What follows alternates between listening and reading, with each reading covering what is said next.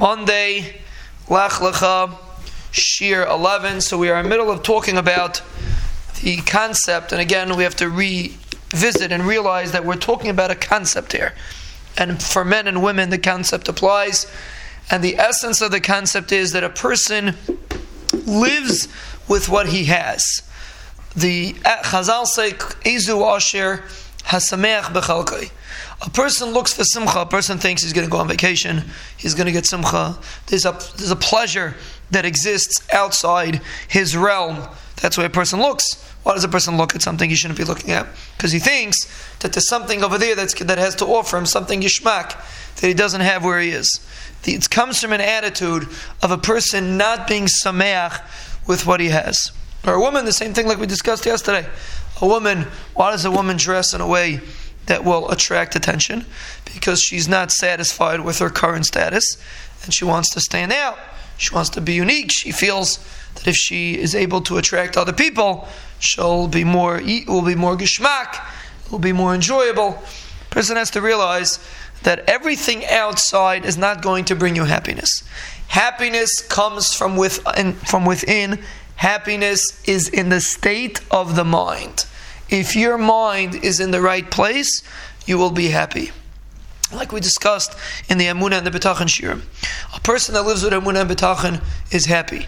Now, whether he has more or less, Baz Hashem, a person zeiche, when a person is sameach, a person has simcha, the Ben sends you more. Simcha is a tremendous source of bracha.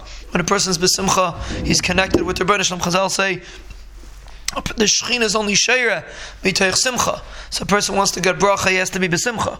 But a person thinks that he's going to look and relate to things he's not supposed to be relating to, and connect to things he's not supposed to be relating to.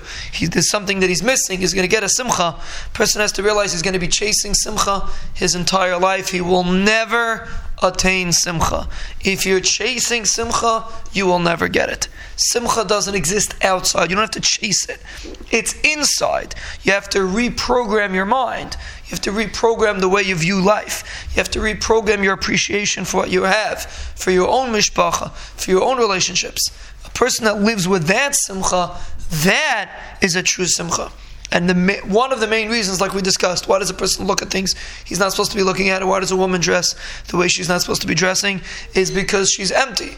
When a person lives with emptiness, they feel a need to reach out, they feel a need to connect to others. The main, like we discussed, a person, a person it, it, it enhances in his life truth. A person brings into his life meaning. A person brings into his life feeling of appreciation. He will never look where he shouldn't be looking. He won't be busy with things he shouldn't be busy with. Not because he's yelling at himself, don't look at that, but because he's telling himself how much he has, and that thing that he wants to look at has nothing to offer him. It's emptiness, it's sadness, it's depression. It doesn't bring anybody happiness when he's being pirates in the Inyanim of Kedusha. Kedusha brings simcha, and the more we're mechazik to keep those barriers up, the more we're mechazik to live in our own world, the more we'll experience true and full simcha.